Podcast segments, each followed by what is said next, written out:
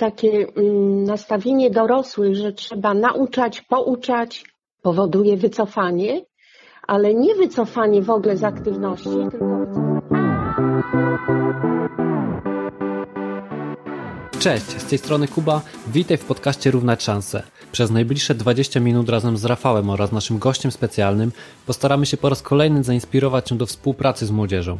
O tym, czego potrzebują młodzi i jak zachęcić ich do wspólnego działania, opowiada pani Marzena Łotys, doktor psychologii oraz współtwórczyni pierwszych programów szkoleniowych, jak i samego programu Równać Szanse.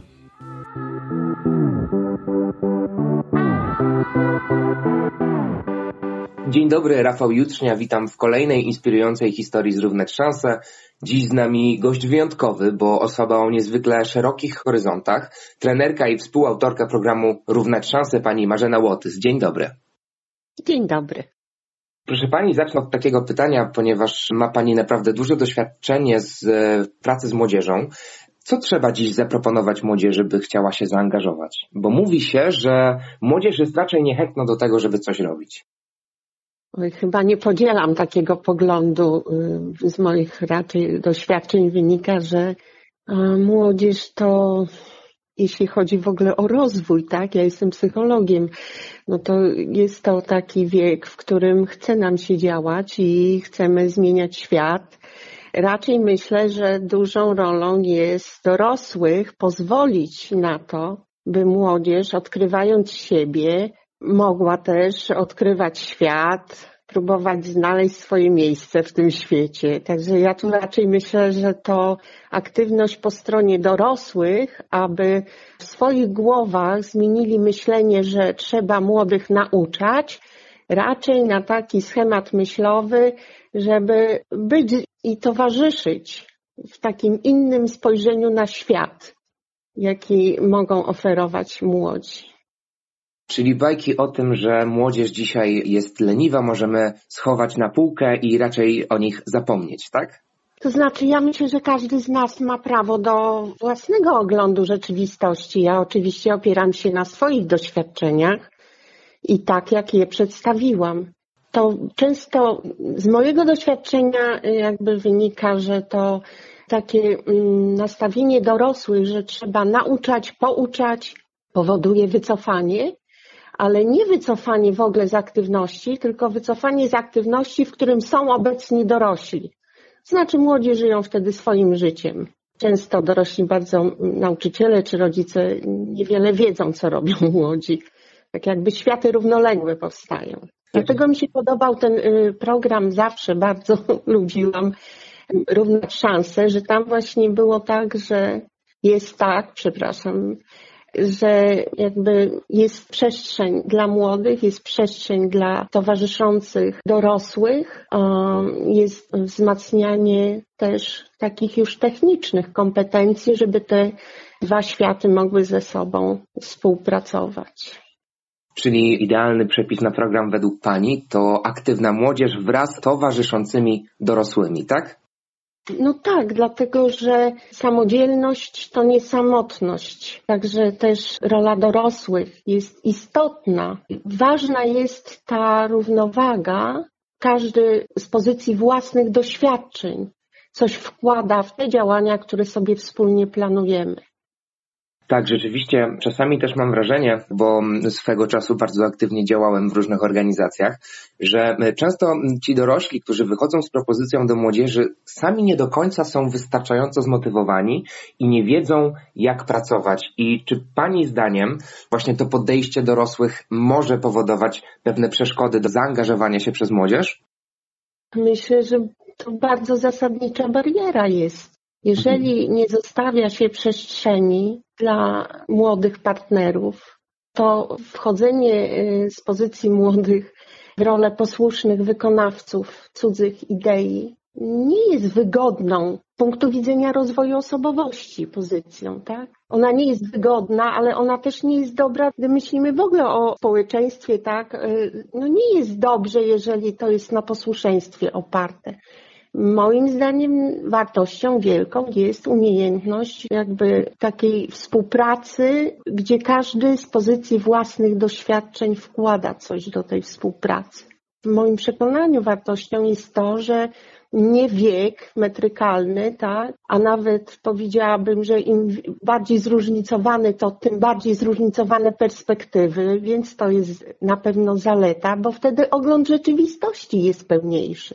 Jak się patrzy przez dziurkę od klucza, no to widać tylko trochę tego świata. A jak szeroko się otworzy drzwi i okna, no to można zobaczyć więcej i wtedy bardziej trafnie swoje miejsce tam lokować. To w jaki sposób dziś należy motywować młodzież do działania?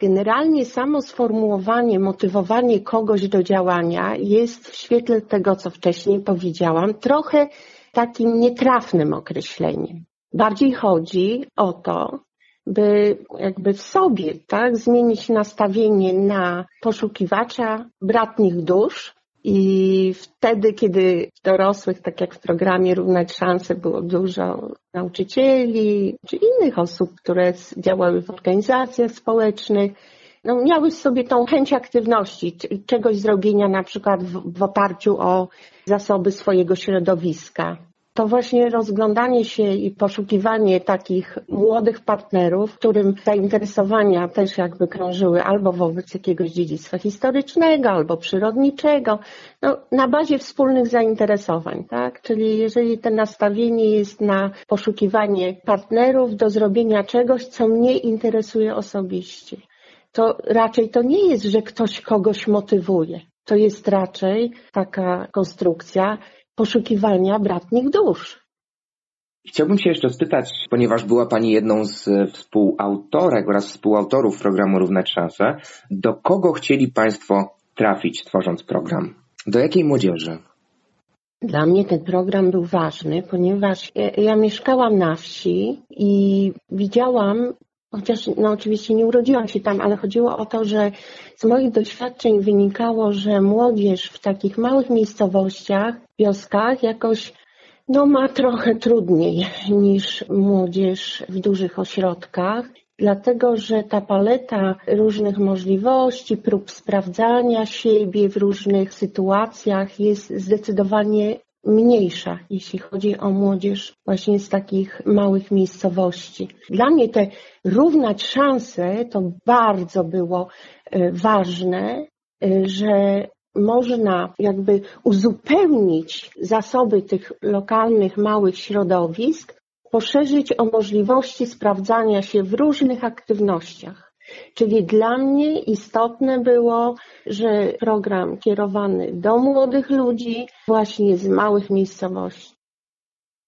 Uważa Pani, że te bariery, o których Pani wspomniała, są wyłącznie kwestią braków zasobów, czy na przykład tak zwanej małomiasteczkowej mentalności, która czasami właśnie nie pozwala się ludziom zaangażować, bo to się nie uda, bo nie ma po to. Tak, tak, pełni się zgadzam, że te mniejsze możliwości to nie tylko chodzi o technicznie, tak, że, że brak, mniejsza sieć instytucji czy organizacji, gdzie można jakby różne aktywności podejmować i otrzymywać w tym wsparcie, ale też kulturowe, takie mentalne, jak to Pan określił, bariery ja byłam zaskoczona właśnie tym, że młodzież, z którą miałam do czynienia, myśli o tym, że mieszkanie na wsi jest czymś gorszym niż mieszkanie w mieście, co dla mnie osobiście było właśnie akurat odwrotnie. Znaczy uważam, znaczy, tu, tu się dwie perspektywy zderzyły i to miałam gdzieś później cały czas w głowie, że te mentalne bariery, jak to Pan określił, są bardzo istotne i warto w programie uwzględniać to, by młodzi ludzie, ale także i dorośli, którzy chcieli współpracować z młodzieżą, jakby mogli się nad tym zastanowić. Skąd takie myślenie, że miejsce zamieszkania może, że tak silnie może wpływać na wartość człowieka.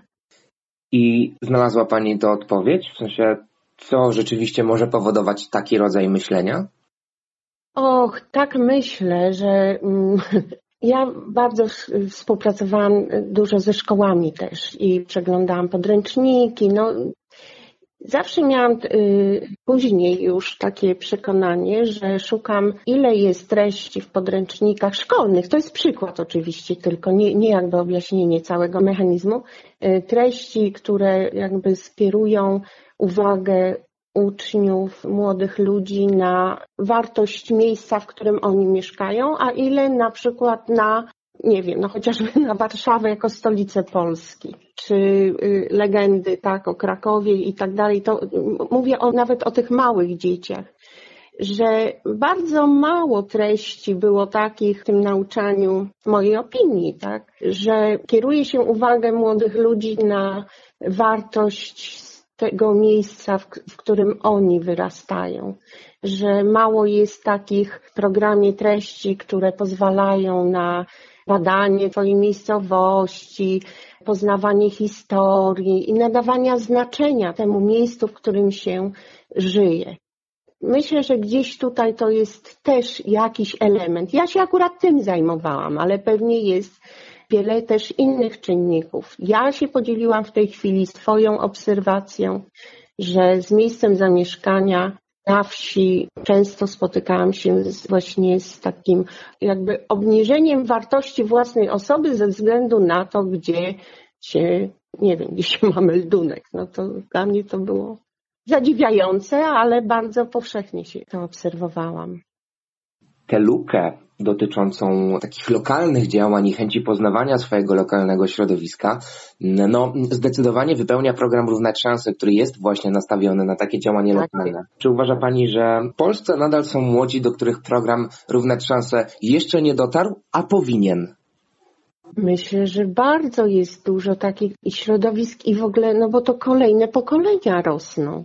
Niestety tak jest, że ci młodzi, którzy mieli tę szansę poznawać siebie lepiej, poznawać innych lepiej, poznawać swoje środowisko lepiej dzięki programowi Równać Szanse, no ze względu na kontynuację edukacji czy poszukiwanie pracy, opuszczają swoje środowiska, te, w których wyrastali. Trudno jest jakby tą transmisję doświadczeń zachować, tak? W związku z tym, no te na, następne pokolenia dorastające, no ważne jest, by też z takiej możliwości mogły korzystać. Pracuje Pani ma Pani bardzo duże doświadczenie w pracy e, z młodzieżą oraz z rodzinami na terenach popegierowskich. Tak, tak. I w związku z tym chciałam się spytać, czy nawyki rodziców rzeczywiście mają duży wpływ na młodzież? Tak. Tak, tak, to właśnie chyba bardzo jest dla mnie istotne, ponieważ wydaje mi, znaczy to już z doświadczeń ze spotkań takich szkoleniowych z dorosłymi pracującymi w programie Równać Szanse, miałam takie obserwacje, że tam, gdzie są wsie, gdzie więcej jest rolników indywidualnych, gdzie rodziny jakby muszą samodzielnie decydować, mają większą taką sprawność w zarządzaniu, tam też dzieci mają kontakt z takimi doświadczeniami, które są no, absolutnie priorytetowe w życiu każdego z nas, takiej samodzielności. Natomiast w tych środowiskach popegerowskich rodzice bardzo często pozostający tylko na zasiłkach społecznych dawali jakby młodym taki ogląd rzeczywistości, że od nas nic nie zależy, tylko zależy od tego, kto co nam da z zewnątrz. Więc szczególnie w takich środowiskach wydaje mi się, że program Równać Szanse miał swoje znaczenie. Chociaż nie tylko oczywiście, ale tutaj bardzo uważałam, że to jest ważne, żeby uzupełniać zasoby środowiska takim programem.